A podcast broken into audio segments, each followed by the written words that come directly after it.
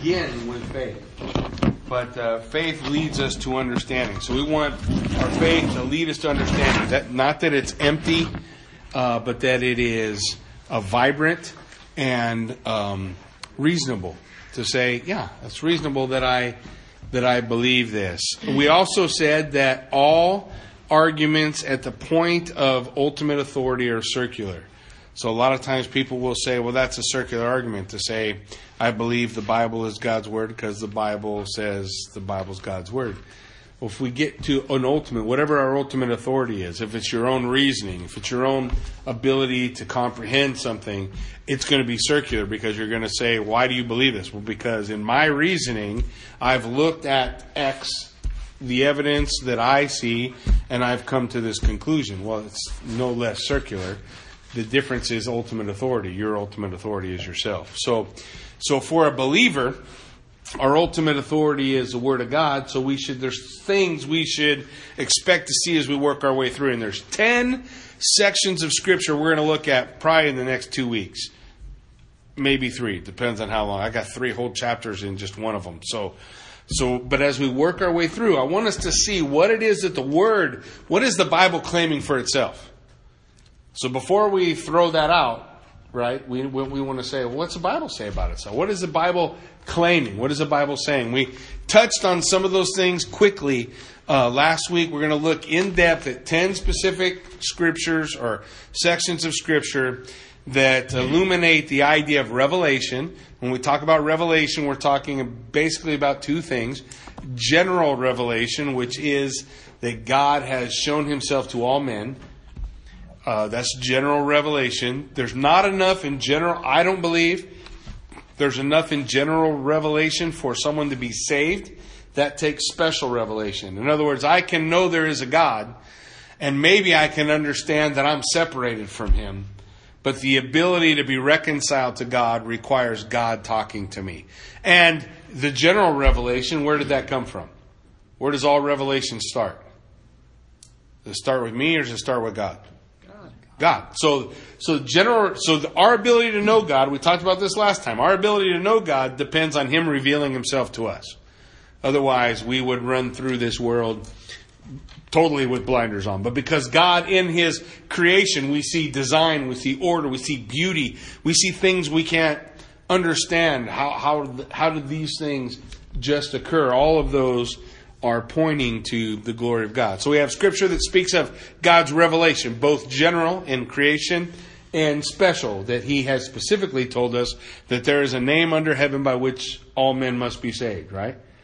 So, except for the name of Jesus, you, you're not in. Jesus is the way, right? The one and only way, the way, the truth, in the life. No man comes to the Father except by him. So, so that is an example of God's special revelation in salvation that he lays out for us. We're also going to talk about illumination, the things that God shows us, reveals to us. How is it that we come to understand the Word of God? Uh, Don, uh, alluded to it a little bit earlier, right? When, how do we come to know the Word of God? Well, we read it and we're going to use our reasoning and our intellect, but what else do we need? Holy the Holy Spirit, right? The Holy Spirit's going to help us learn, open our, uh, the eyes of our understanding and our comprehension as we look at it. It's a kind of an idea of illumination. Okay, and then so we got revelation, illumination, we got inspiration, God breathing, God moving through men to bring His word to us. So these next ten sections of Scripture are going to deal with a variety of aspects on that, and I want us to be able to discuss them. So if you have questions about them or or comments about them, feel free. We're going to go through the first one is Psalm 19, 1 through 6. So feel free to put it, to open it up in your Bible because I printed the ESV. You might have King James, NIV. It's all good, but it's, you may want to see it. Uh, in your own in, in, in, your own translation to, to get it. So, Psalm 19, 1 through 6. What's the point? That God speaks through creation that just when we look at a beautiful sunset, sunrise, when we see the glory of the heavens, it's God speaking to us. Not using words, but it's God revealing Himself to us. It's a picture of general revelation, and the idea is I, I want us to stay away from the idea that God's general revelation is not clear. Because in God's general revelation, when we look at Romans 1, 2, and 3, God says it's clear enough to condemn the world. So that man is not condemned because he doesn't worship a God he doesn't know. Man is condemned because he doesn't worship the God he knows exists. There's a difference, and, and that knowledge comes through general revelation. But we'll talk about that when we get to Romans. So, Psalm 19, verse 1 The heavens declare the glory of God, and the sky above proclaims his handiwork. So, again, we're looking at poetry, right? So, this is going to use poetic language. What's the point that he's telling us? I like to see it as the fingerprints of God. We can see the fingerprints of God in creation, in the heavens, in the study of the planets, in uh, animal husbandry, I don't know, whatever things you're into in this world, that the heavens declare God's glory, that the sky proclaims his handiwork, says, it's like written in the sky is God was here. Uh, one of the best ways I've heard it explained, and, and I've used this uh, illustration before.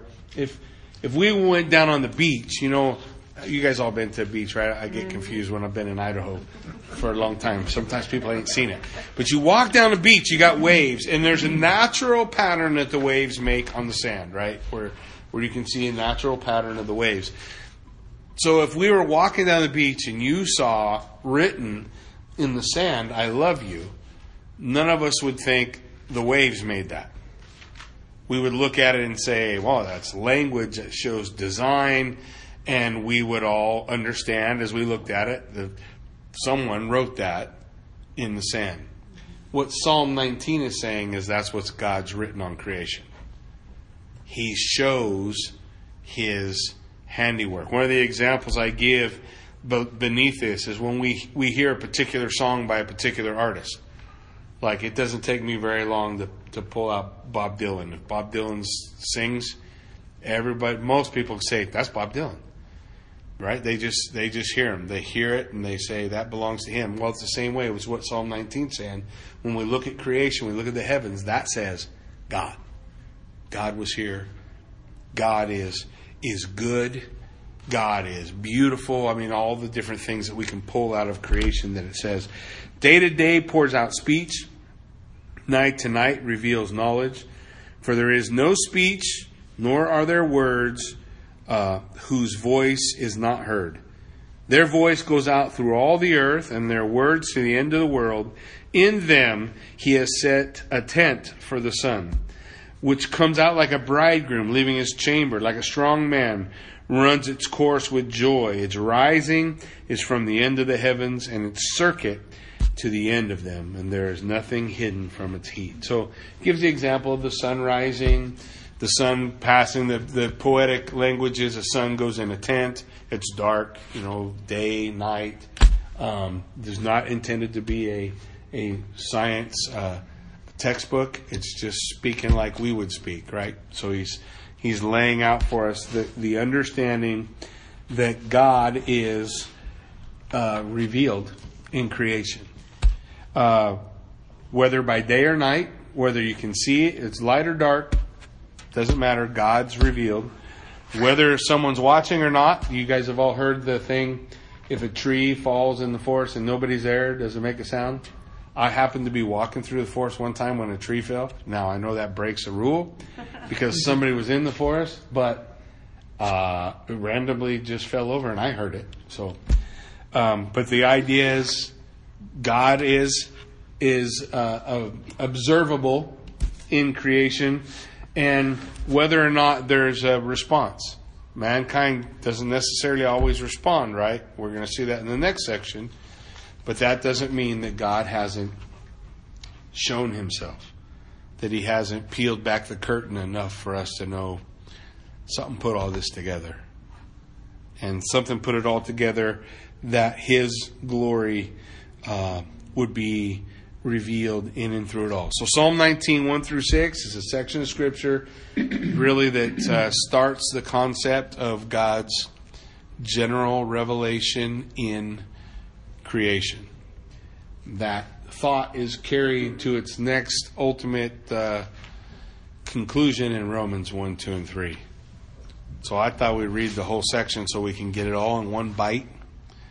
And we'll back up and focus in on uh, on Romans uh, 1, probably primarily.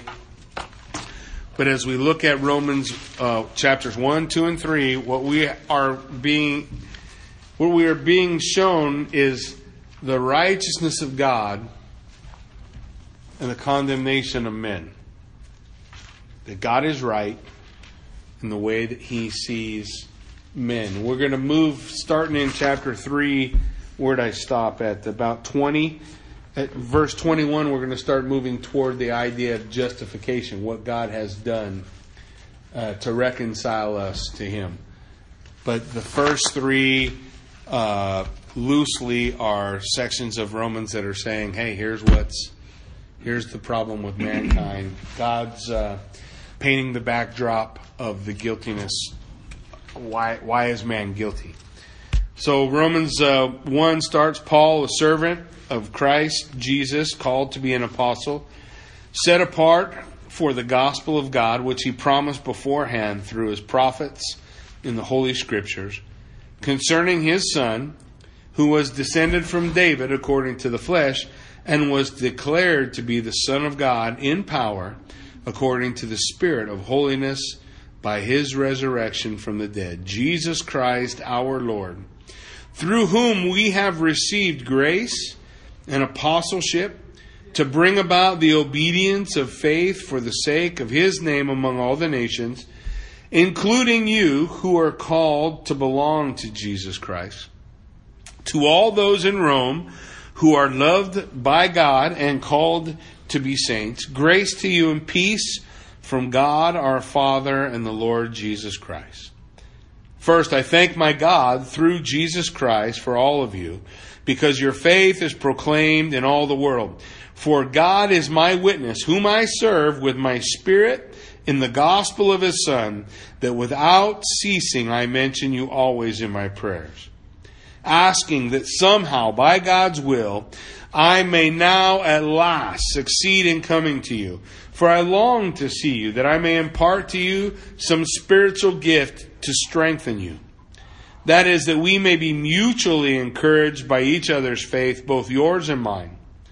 I do not want you to be unaware, brother, brothers, that I have often intended to come to you, but thus far I have been prevented, in order that I may reap some harvest among you, as well as the rest of the Gentiles.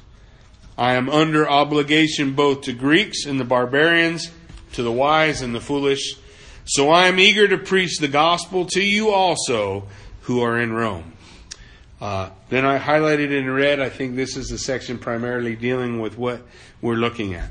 For I am not ashamed of the gospel, for it is the power of God for salvation to everyone who believes, to the Jew first and also to the Greek.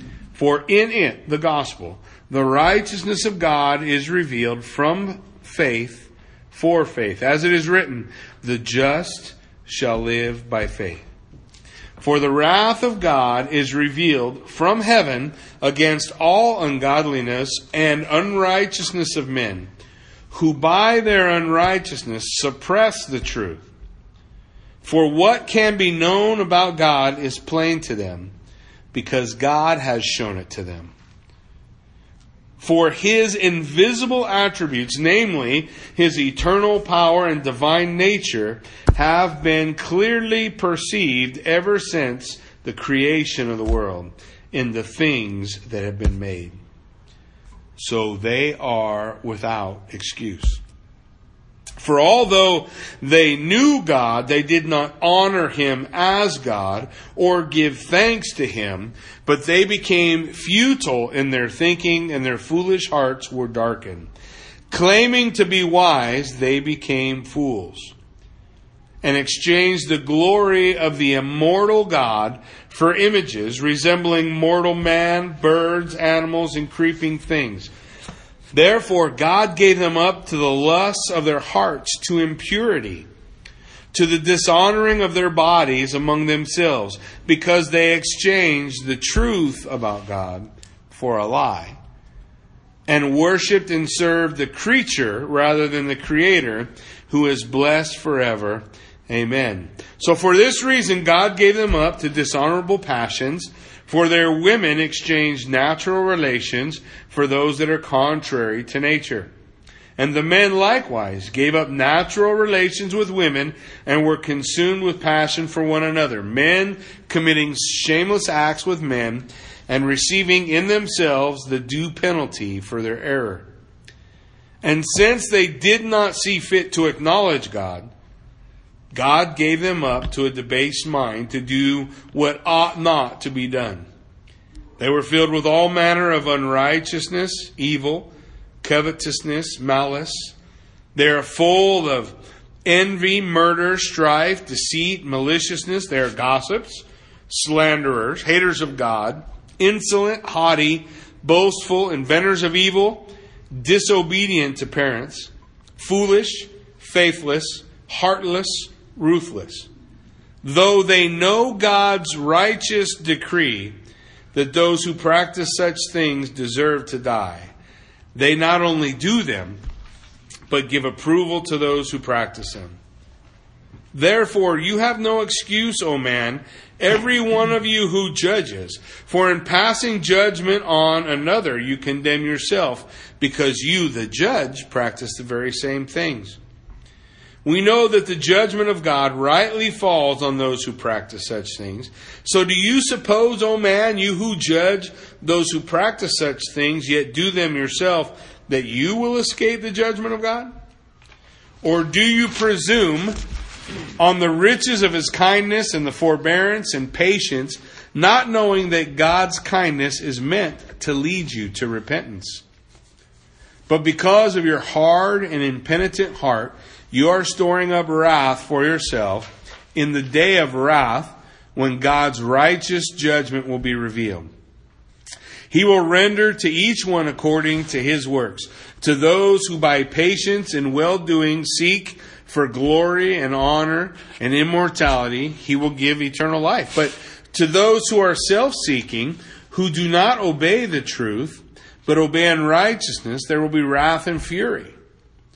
There will be tribulation and distress for every human being who does evil, the Jew first and also the Greek. But glory and honor and peace for everyone who does good, the Jew first and also the Greek.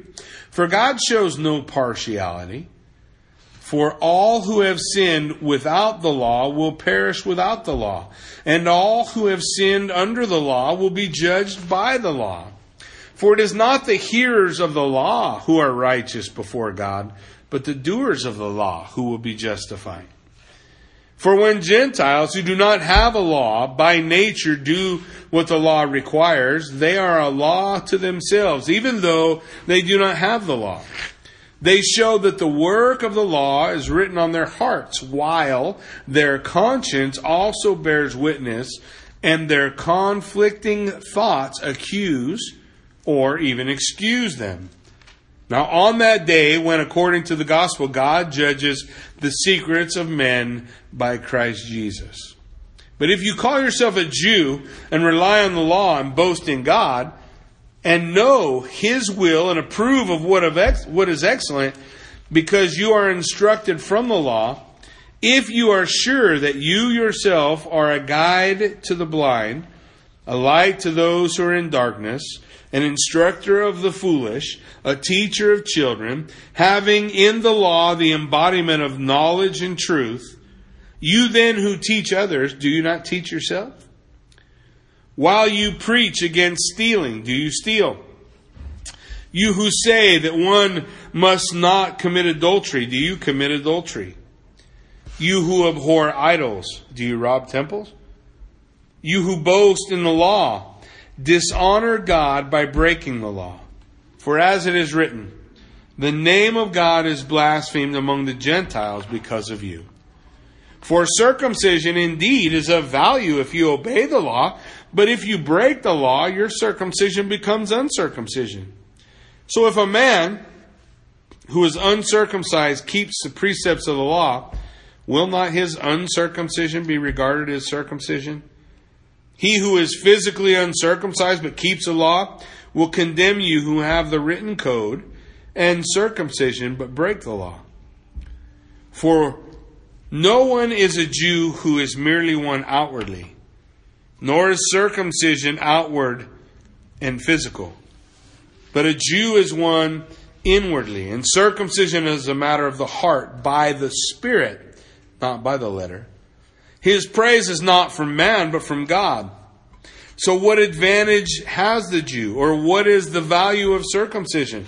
Well, much in every way. To begin with, the Jews were entrusted with the oracles of God.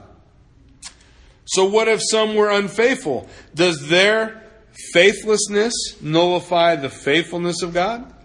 By no means. Let God be true, and everyone, uh, and everyone were a liar, as it is written, that you may be justified by your words and prevail when you are judged. But if our righteousness serves to show the righteousness of God, what shall we say? That God is unrighteous to inflict wrath on us? Speak with human understanding in a human way. But by no means, for then how could God judge the world?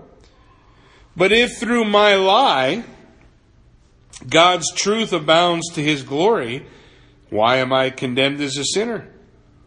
And why not do evil that good may come, as some people slanderously charge us with saying, for their condemnation is just? What then? Are we Jews any better off? No, not at all. For we have already charged that all, both Jews and Greeks, are under sin, as it is written, None is righteous, no, not one. No one understands. No one seeks for God. All have turned aside together. They have become worthless. No one does good, not even one. Their throat is an open grave. They use their tongues to deceive. The venom of asps is under their lips. Their mouth is full of curses and bitterness. Their feet are swift to shed blood. In their paths are ruin and misery. And the way of peace they have not known. There is no fear of God before their eyes. Now we know that whatever the law says, it speaks to those who are under the law, so that every mouth may be stopped, and the whole world may be held accountable to God. For by works of the law, no human being will be justified in his sight, since through the law comes the knowledge of sin. But now the righteousness of God has been manifested apart from the law, for although the law and the prophets bear witness to it, the righteousness of God through faith in Jesus Christ for all who believe. For there is no distinction, for all have sinned and fell short of the glory of God, and are justified by his grace as a gift through the redemption that is in Christ Jesus, whom God put forward as a propitiation, substitute, by his blood, to be received by faith. This was to show God's righteousness because in his divine forbearance, he passed over the former sins. It was to show his righteousness at the present time so that he might be just and the justifier of the one who has faith in Jesus. So what becomes of our boasting? It's excluded. By what law? By the law of works. No, by the law of faith. For we hold that one is justified by faith apart from works of the law. Or is God the God of the Jews only? Is he not also the God of the Gentiles? Yes, of the Gentiles also. Since God is one who will justify the circumcised by faith and the uncircumcised through faith, do we then overthrow the law by this faith? By no means. On the contrary, we uphold it. So let's discuss that for a minute. Let me just read a few paragraphs uh, trying to tie together the thoughts because there's a lot of stuff in Romans 1, 2, and 3, and we're trying to focus in on, on some of that.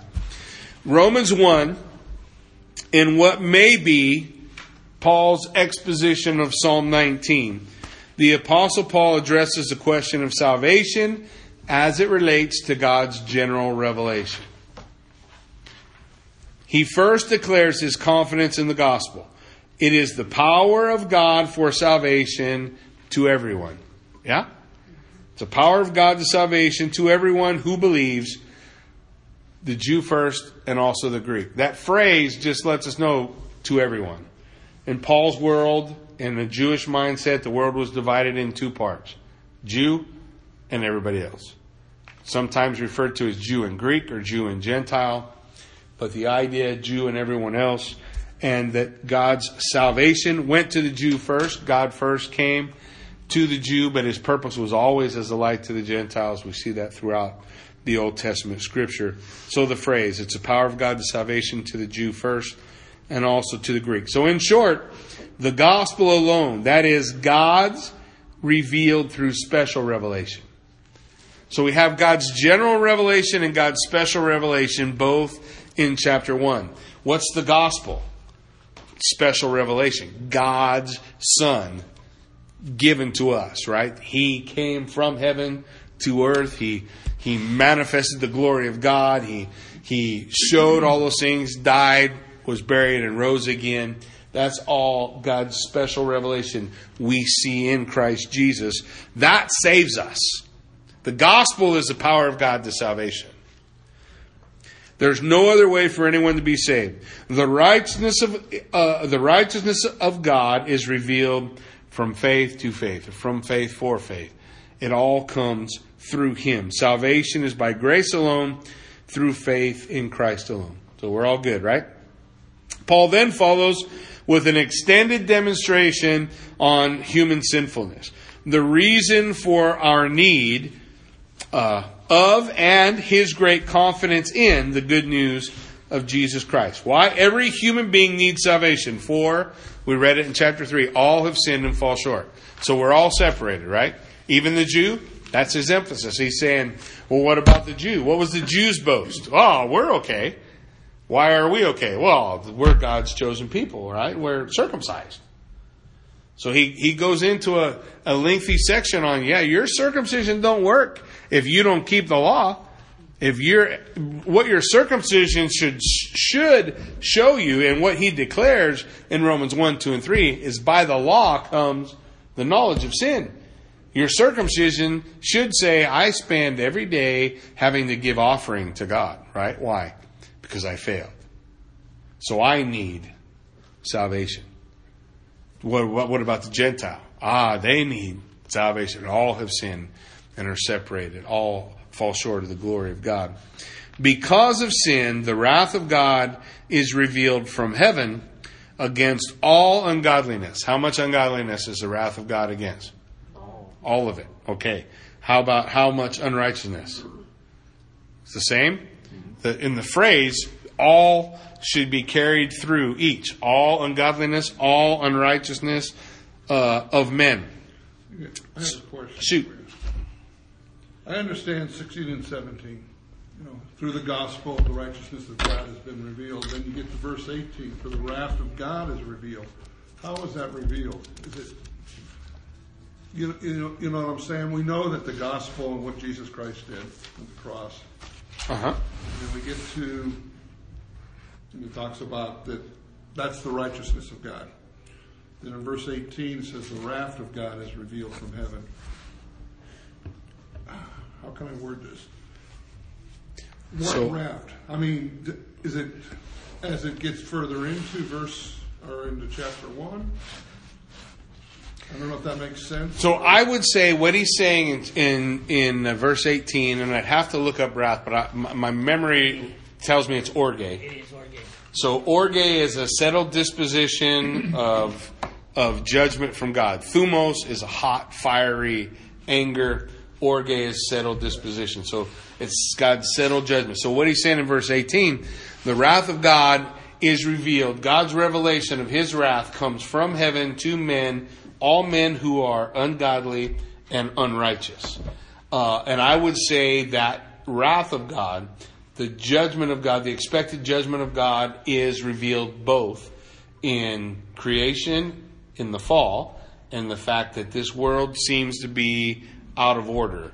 There's There's chaos where there shouldn't be. There's hatred where there shouldn't be. I turn on the news and I think, man, our, our, what in the world is going on? There's, you know, just when you think election's over and everybody will settle down into what's going on. No, that ain't the case. No, we're going to continue to, to. So I think that shows that something's wrong. I think understanding specifically that we're under God's wrath comes through God's special revelation as a part of the gospel. So part of the gospel to me is this concept. We are saved from what?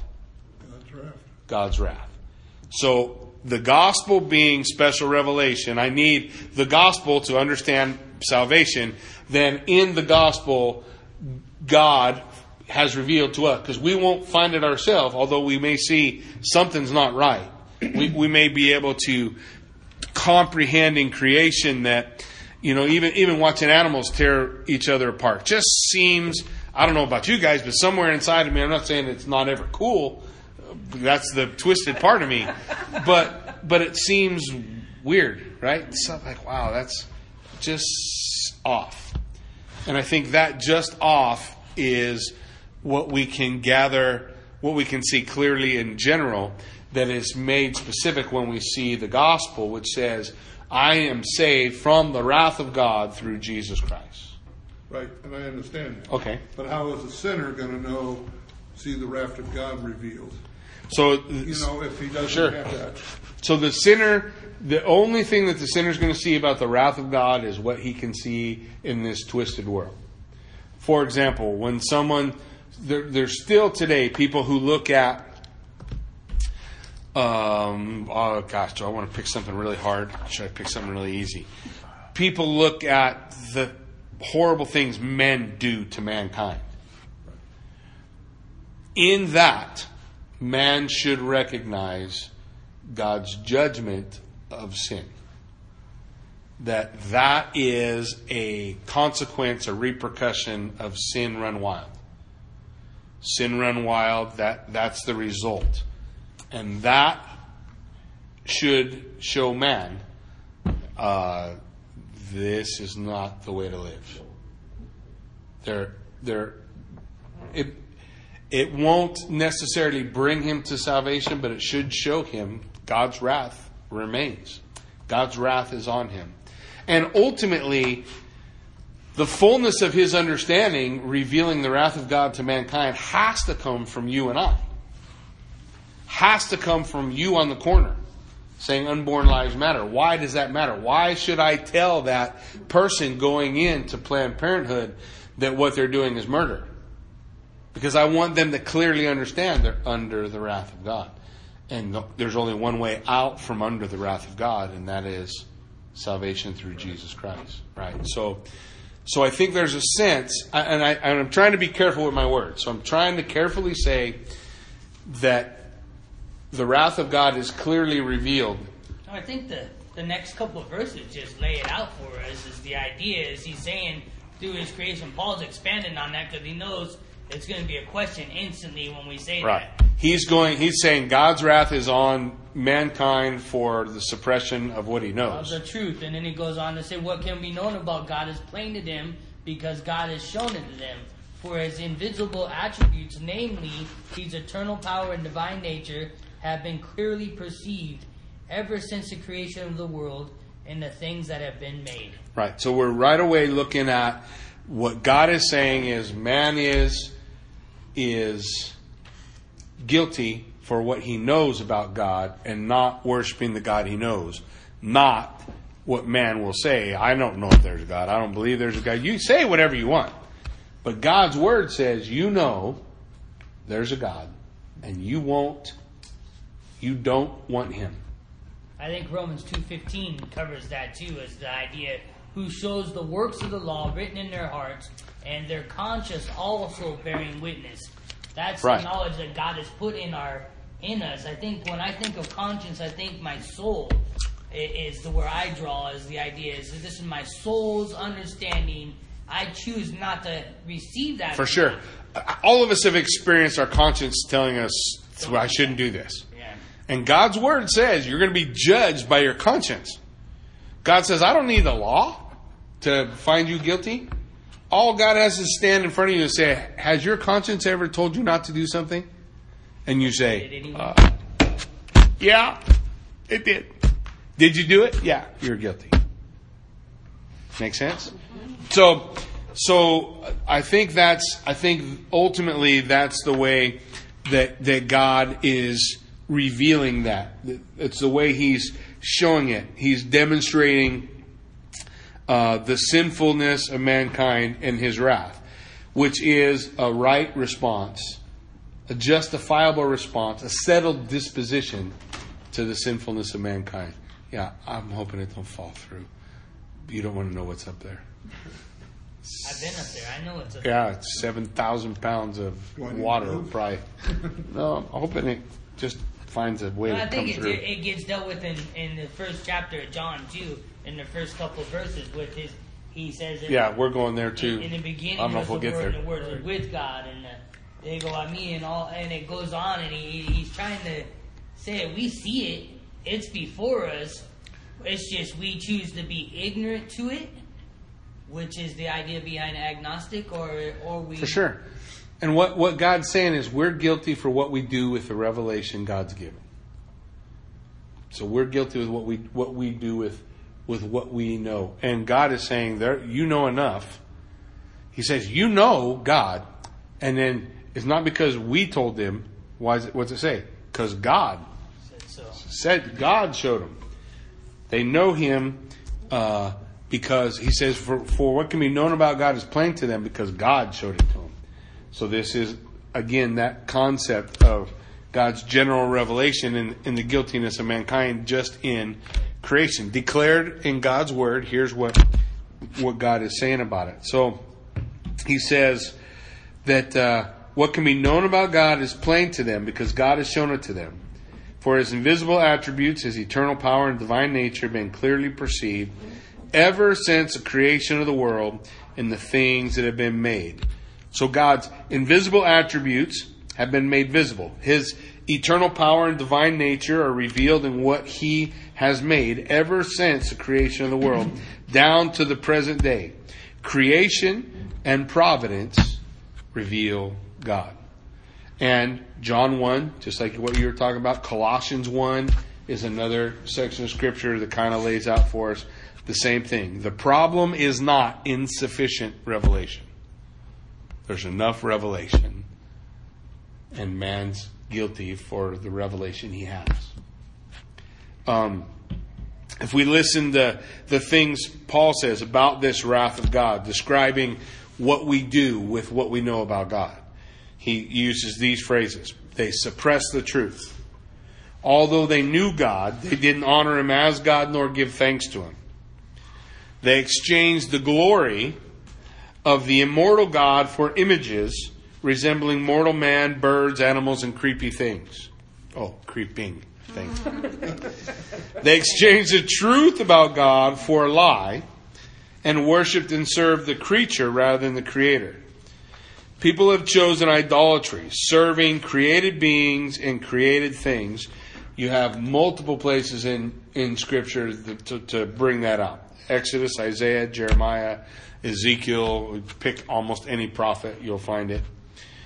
For this willful ignoring and rebelling against divine revelation, God gave them up, allowing them to go their own way and to experience the consequences of those choices. So, what's the manifestation of that defiance? This is what that looks like. People who are filled with all manner of unrighteousness, evil, covetousness, malice, envy, murder, strife, deceit, maliciousness, people who become gossips, haters of God, insolent, haughty, boastful, disobedient to parents, foolish, faithless, heartless, ruthless. That's what it looks like pretty much any day out on the street. So we are guilty before a just God. Therefore, he goes on to say, we have no excuse. Oh man, you who, uh, uh, every one of you who judges. Oh, who judges? Yeah, thank you, because it bugs me the snot out of me when somebody says, judge not. And I think, aren't You judging right now? Cracks me up. We got that Wednesday. Oh, did you? Yeah. Oh, I bet you do. Yeah, out at the Planned Parenthood. Yeah, lady went by. God love you. Judge not. Yeah. They just shouted out their window so they didn't have to No, discuss she it. walked by, Oh, she walked by and but said, the, the flesh got the better of me. And I said, Judas went out and hung himself, do the same. I was immediately rebuked by my brother there. yeah. I, I, if we're honest, all of us have been there at some point, frustrated. Let the, we got to keep that monster in a cage, huh? I know, and I confessed to the Lord right away. Well, that's the life, right? We're guilty. So he says, You who judge and practice, condemn others and practice the same things, we know that the judgment of God rightly falls on, on people who do these things, who practice such things. So, to the person, anyone, who presumes to be innocent, to fall outside the indictment of Romans 3:23, Paul issues this correction: We're all guilty. Nobody gets out. We all are under the umbrella of needing salvation. Each of us should see ourselves in the list of human rebellion. We're all in there. General revelation, then, is clear, plain, and bright. God reveals himself, his eternal power and divine nature, in what he has made. But on our own, none of us recognize him or respond in worship or submit to him. We're rebels. We have all gone our own way, and we are all in need of salvation. So, when perceived and interpreted in the light of special revelation, now we have plug into that the gospel, the Word of God, and the Holy Spirit. General revelation supplements a fuller knowledge of God and His creation. Now our eyes are open. Now we can see. Illuminated by the Holy Spirit and interpreted by faith, general revelation helps us better understand God, His creation, and His plan of redemption. In a balanced Christian method of doing theology, general and special revelation complement each other. Remember last time, well, those of you guys who were here last time, one of the things I talked about is a perfect example of the Word of God working in someone's life is when the Word of God is working along with the illumination of the Holy Spirit, right? That we, if we don't have the Spirit, we're gonna we're gonna come into all kind of crazy ideals. So we need the Spirit, we need the Word, and we need what we know in, of God in our experience in general revelation to provide for us the, f- the complete picture that we can have, as complete a picture as we can have. So that's what Romans 1, 2, and 3 teach. All guilty, all need a Savior. Jesus Christ is that special revelation of God. Not only the, the idea to me for special revelation is just pictured in the incarnation, right? God came, walked in our shoes, showed us. See, I, I learn best hand over hand. You can tell me what to do. Like I, I'd be the kiss of death if Don said, "Okay, Jackie, here's what you need to do to fix your septic tank." Since I'm having septic tank issues, I'll happily share. And Don said, "This is what you need to do. Look, unless I see it done, the words don't mean nothing to me. Does that make sense to you guys? How's that? The pipe goes where? What do I do with all the stuff in there? Visual guy. Yeah, yeah, and so you know that that part helps me in comprehending the that revelation. Okay, so we're looking at the Bible. Can we trust the Bible?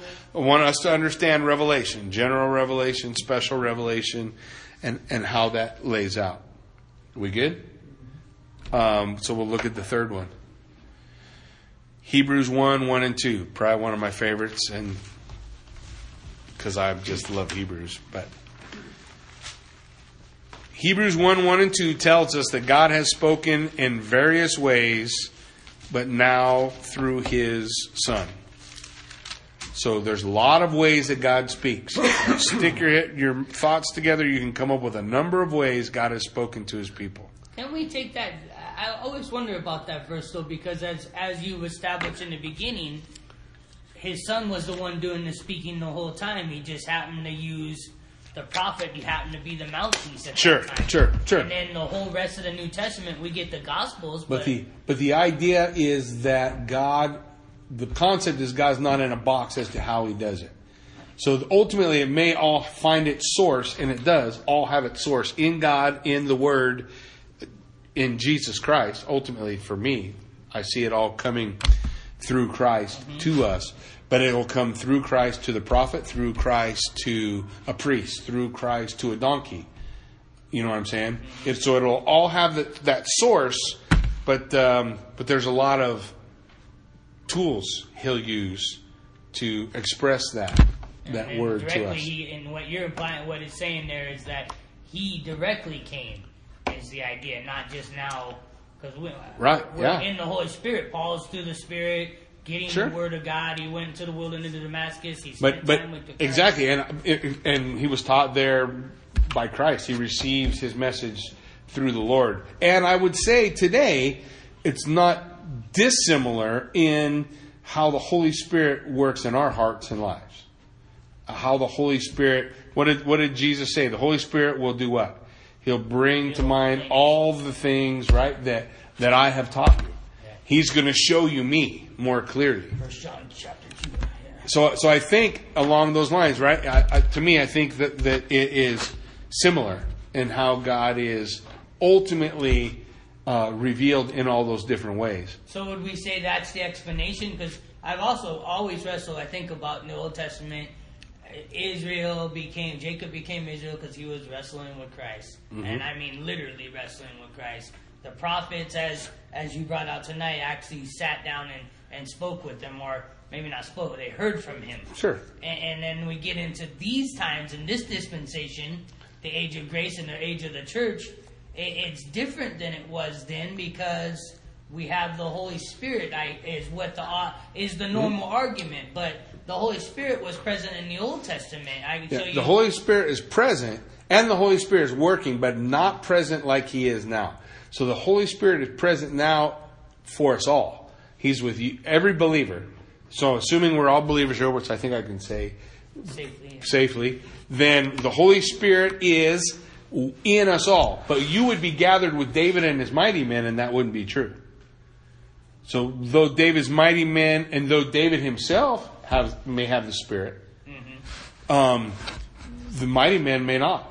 The Holy Spirit would be over or working among the nation of Israel, but not specifically person to person to person like he does today. In Christ, in the church, we have the blessing of, in David's day, they had a temple. Why? What did the temple signify? The temple signified the presence of God. So you went somewhere for the presence of God. Today, what does the Bible tell us is the temple of God? Right. So the so so our bodies are the temple of God. And it's interesting to me eschatologically when we look at the study of end times, we know that there's going to be another temple. Right? So in our understanding there's going to be another temple why? Because they're going to right, they're going to be going to a place where the presence of God is. But then when we have a new heaven and a new earth, what's the Bible say? No temple, because God is with his people. We're all there together. That you know what I mean? So the significance of that idea. So when we look at the ministry of the Holy Spirit, yes, he was with the prophets, he spoke through the prophets, but the the Holy Spirit was it was not a guarantee that the Holy Spirit was with you for life. He would empower you for ministry for sure. he would come upon you and you would do these incredible things. Um, and then that might have been the end of, of your call from God. Your ministry may have been a few years and then, you know, you went back to being a shepherd or a cupbearer or whatever it was that you were prior to that. So the Holy Spirit was still there and still working, but not in the same way he does today. Not with the same power that he does today. I don't know. For me, I. I think it'd be more, more. I, I, I may be just on one side of it, but I think about it. If Christ was to show up and go, "Hey, this is what's going on," and, and I think the impact that would that would have on everybody at this table, let alone Oh, anybody sure. out in the world, would be. I I think would be greater in that in that aspect. Well, absolutely. And if you think about it, think about what Jesus said to the disciples. He said, Blessed are you because you believe. You've seen me and you believe. The. But then he said, you know, how much more blessing for those who have not seen and yet believe. So there is, yes, is there, is there, would we like that?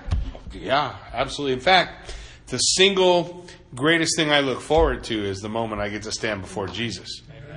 You know, that's, uh, that's, you know, it's both, uh, how did Kathy say this the other day? Terrifying and exhilarating. Because, man, it's a fearful thing to fall into the hands of the living God. But what an exciting thing to be before our Savior.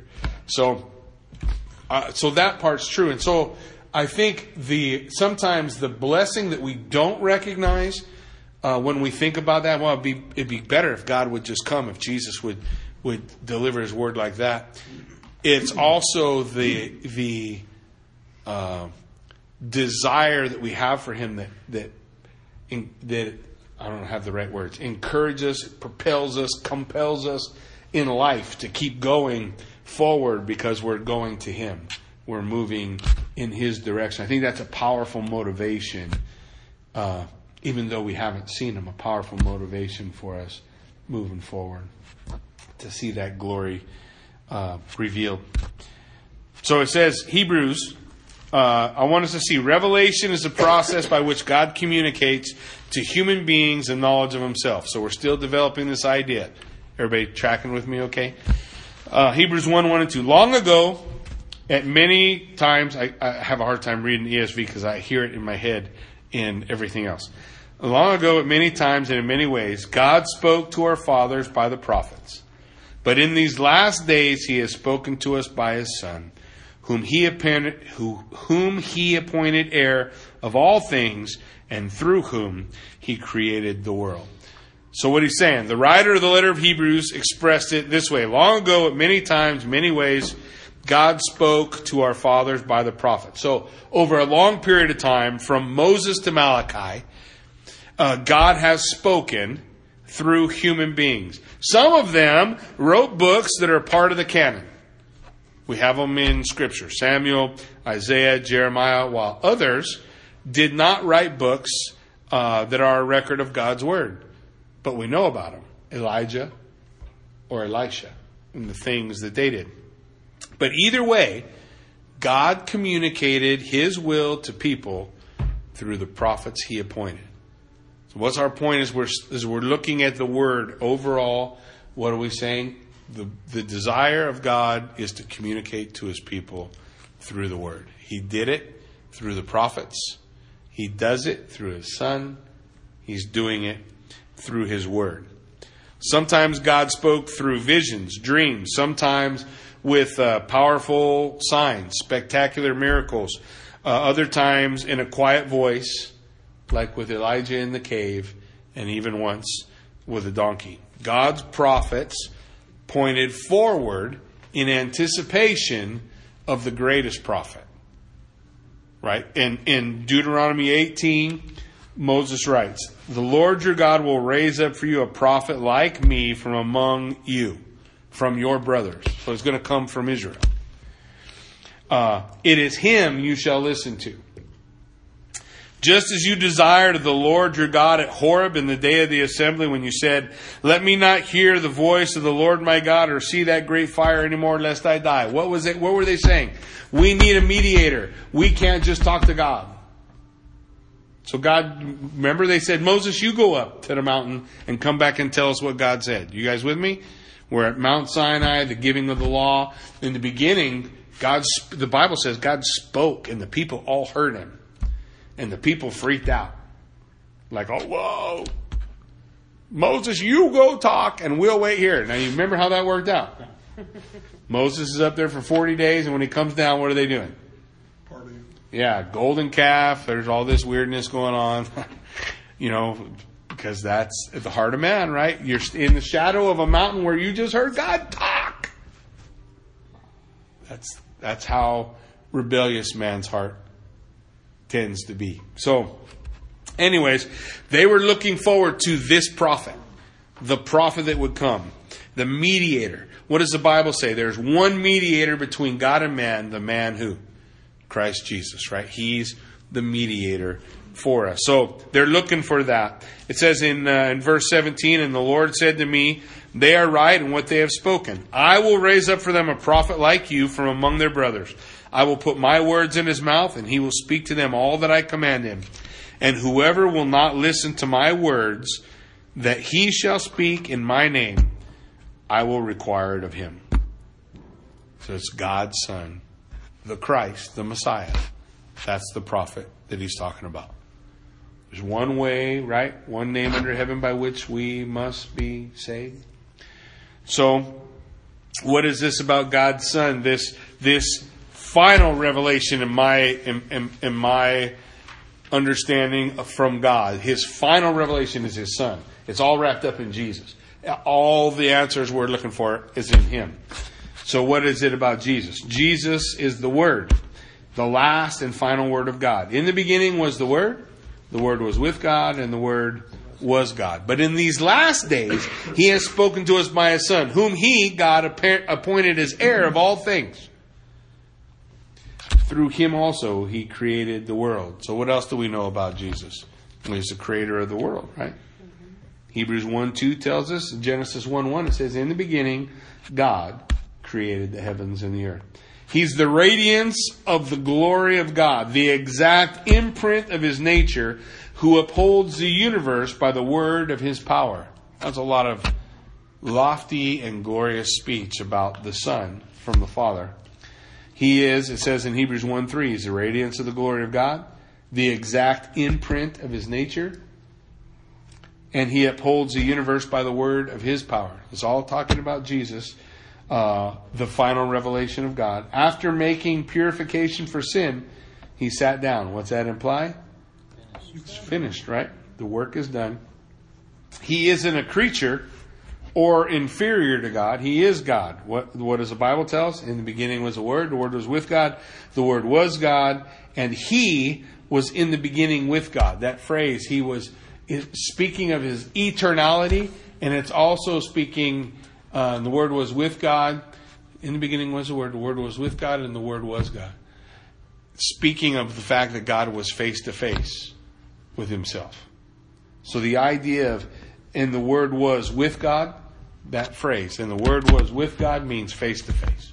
Proskuneo. Is that it? Pros, proskuneo is, that might be. It's the face to face. Pro, yeah, pros, like worship to uh, to to to look toward. So the idea is, yeah, that that God was face to face with God. So uh, again, strong uh, uh, declaration of the deity of Christ. Um, he is the ultimate mediator. Remember that concept about the people were looking for a mediator. Uh, First Timothy two five. There's one God, and there's one mediator between God and man, the man Christ Jesus. So again, speaking of the unity of God, God is one. Hear, O Israel, the Lord your God, the Lord is unified together, one. And here, one mediator, Jesus Christ. He's the one who can put his hand in God's hand and the hand in man. The, the, the, technical term is the hypostatic union of Christ, which means he is the simple way of saying that is he's fully God and fully man. Humanity was added to his divinity. It didn't take away from it. It was added to it. It's addition, not division. So he's added. Philippians 2 Right. So he can exactly. So he, two. Uh, what is it? Uh, five. to 11. Five through eleven. So he can put his hand on God and his hand in, in on man. He's the mediator. He finished his work on the cross in anticipation of his return to earth to recreate it, to make it new. I put the first eight verses of Revelation 21 because it does a great job of talking about it. It says, Then I saw a new heaven and a new earth. The first heaven and the first earth passed away. There was no more sea. And I saw the holy city, New Jerusalem, coming down out of heaven from God, prepared as a bride, adorned for her husband. I heard a loud voice uh, from the throne saying, Behold, the dwelling place of God is with man. He will dwell with them. They will be his people. God himself will be with them as their God. He will wipe away every tear from their eyes. Death shall be no more. Neither shall there be mourning or crying or pain, for the former things have passed away. And he who is seated by the throne or on the throne said, Behold, I make all things new. Now, it was my favorite line in the Passion. You guys see the Passion of the Christ? So, the movie The Passion of the Christ is very Catholic in its origins. So there's a lot of Catholic doctrine that's not necessarily out of the Bible. But I liked how they interpreted this phrase. So Jesus is carrying the cross on the Via Dolorosa, and he's, you know, in, in Catholic tradition, you have the, I, I, don't remember, seven stations, I want to say. My, do you remember how many there was? Was there seven? There nine. 11, 12. Seven, nine, 12. Whatever. There's a bunch. And each station, something happened. Jesus fell or he, he met somebody. And those are all uh, uh, Catholic uh, traditions, not necessarily brought forth out of the Word. But in the Passion of the Christ, while he's doing that, while he's walking the Via Dolorosa, there's a scene where he sees his mom. You guys remember? He looks over at his mom and he says, See, I make all things new. And I love that phrase because the idea is that when Jesus came, that was his purpose. He sees the culmination of it all in a new heaven and a new earth and a in a redeemed people uh, that he endured the the cross for the joy set before him right? Seeing the fact that God is able to make all things new to reconcile all things unto himself. And uh, so anyways it's just a beautiful picture of that. It that verse actually happens in Revelation at the end of everything it doesn't happen on the Via Dolorosa, but they put it there, I think, to emphasize that point. So, anyways, I like that. That emphasizing, uh, if you will, of that part. Um, then it says he sat down at the right hand of majesty on high, right? Which which implies that that God has finished uh, the work. He made uh, purification for sin and sat down. So, what is the point? He was and is and ever will be superior to all. Everything okay? My baby's crying. Oh, I'm sorry. But it's new, baby, huh? I know. It's my Oh, baby. so exciting. And he loves me, so I'm happy he's crying Oh, for me. yeah. Praise God. Praise God. I'm excited that they're adopting a baby. So, yeah, it's God's doing exciting things, which has nothing to do with that. But anyway, it's cool. Don't be sorry. It's good. Jesus wrote uh, none of the scriptures, but he's the subject of it all. Right? When he, he said, You search the scriptures daily, for in them you have life, but it is these that speak of me. He is the culmination of it all.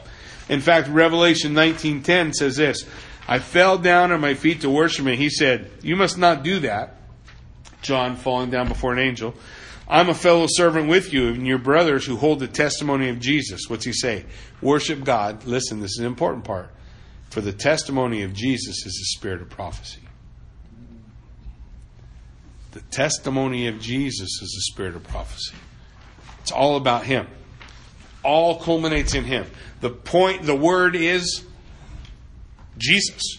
He is the Word of God. He and the Word of God. What's it teaching us? Jesus. He's. It's all about Him. He's all in it, through it, for it, by it, coming to us.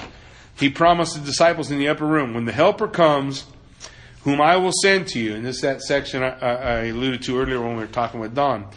Uh, uh, from the Father to the Spirit of truth who proceeds from the Father, He will bear witness about what? Me, right? The Holy Spirit. The Holy Spirit never points to Himself.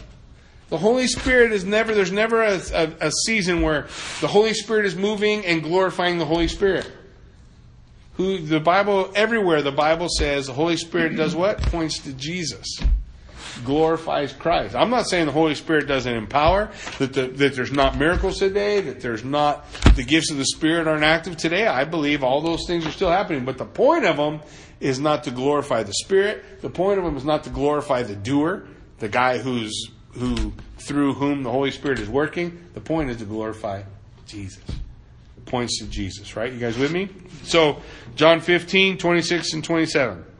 When the Helper comes, whom I will send to you from the Father, the Spirit of truth, who proceeds from the Father. He will bear witness about me, and you also will bear witness because you have been with me from the beginning. So now, when Jesus is specifically talking to the disciples, you get the idea that they are receiving a new revelation from God, right? When you look at the ending of the of the Old Testament, does the Old Testament end all wrapped up, neat, tight little bow? No, it ends with a look for where's the fulfillment of all these things. So when the new covenant spoken of by Jeremiah is established by Jesus Christ, there is the expectation that with that new revelation will also come Scripture. And who's going to write that? The disciples, the apostles, the ones that God specifically chose, through whom God's going to speak. We're not going to get to that tonight, but we will get to it before we finish these 10 verses. And through the Holy Spirit, there will be that illumination. So, so it's twofold. He's saying for us, the Holy Spirit's going to guide us and lead us and direct us, but he's saying to the disciples, don't worry, you're not going to forget anything because the Holy Spirit's going to come and he's going to bring it all to your remembrance. So when we come to Scripture that says all Scripture is inspired of God, it means God's going to make sure everything we need God wrote down.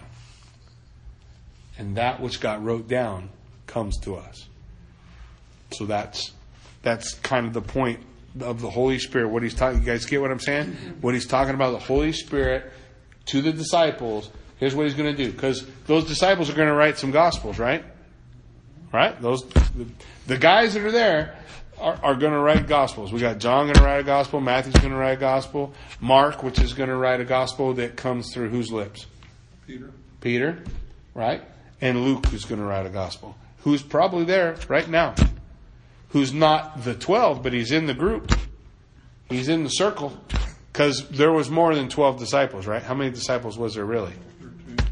Well, you remember there's a section of scripture that says he sent out the 70? There was 100. Two by two? That's more than 12, right? At one point in the upper room, it says there was 120, right? Gathered. So, so anyways, the point is, as Jesus is speaking to them, he's saying, hey, don't worry. When the, when the Spirit of God comes upon you to write, he's gonna, you're gonna remember what you need to remember. You guys tracking with me? So, anyway, just important things for us to, to, to hold on to. He also guaranteed he will teach you all things and bring to your remembrance everything I've said to you in John 14, 26. But the Helper, the Holy Spirit, whom the Father will send in my name, he will teach you all things and bring to your remembrance all that I have said to you. Now, who's Jesus specifically talking to? Uh, I'm not saying it doesn't have application to us, but who's he specifically talking to? Disciples, right? Which are going to be the guys writing the books we're reading. So he says, hey, Holy Spirit's going to show you. The Holy Spirit's going to give it to you.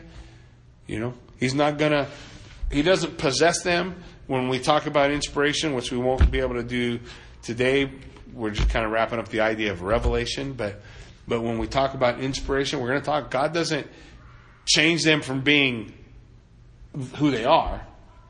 So, in other words, when Paul writes, he still sounds like Paul. Make sense? When John writes, he still sounds like John. God's inspiring him, giving him the words, but through his own personality. It's not, he doesn't become a robot. Otherwise, it would all look the same. The grammar would all be the same. It's not. God still uses personality. And it's the same way he uses personality in preachers, right? Every preacher's not the same. The message is the same. The Holy Spirit's the same Holy Spirit, right? So it should all sound, yeah, no, God still uses our personality. He still uses the person we are to express what he wants us to express. That makes sense? Mm-hmm. So, all divine revelation, special, general, is fulfilled and interpreted through Jesus Christ. So I want us to kind of get that. He's the point of all. All revelation is the point of all revelation is Jesus Christ. He's it. So sometimes we ask kids in Sunday school questions, and they'll maybe their answer will be, "Well, I, I know the answer is Jesus, but I'm not sure how to get there." but ultimately, that's true, right? The truth is, it all points to Jesus. It's all about Jesus, and so we will focus on. Next time, we're going to break the ground of inspiration. So you see, that's D. The next one, all scripture is inspired of God, by God. That's next. So I want to develop as we work our way through these 10 sections of scripture just a biblical idea. What does the Bible say about itself? And then is that reasonable is going to be how we develop moving forward. That, that makes sense for you guys? So you have it. Bill wanted to be able to have it ahead of time. I have provided you an abundance. So you can read ahead. Next time we'll start here. I have no idea how far we'll go. We'll go how far we go when we stop. If we get to the end, we'll stop there. So if you guys read ahead, you can prepare. You know, I have a question about this or a question about that. Write it down in the notes because I won't have a new set of notes to print for you, and I'll and I'll give it to you. So let it be written.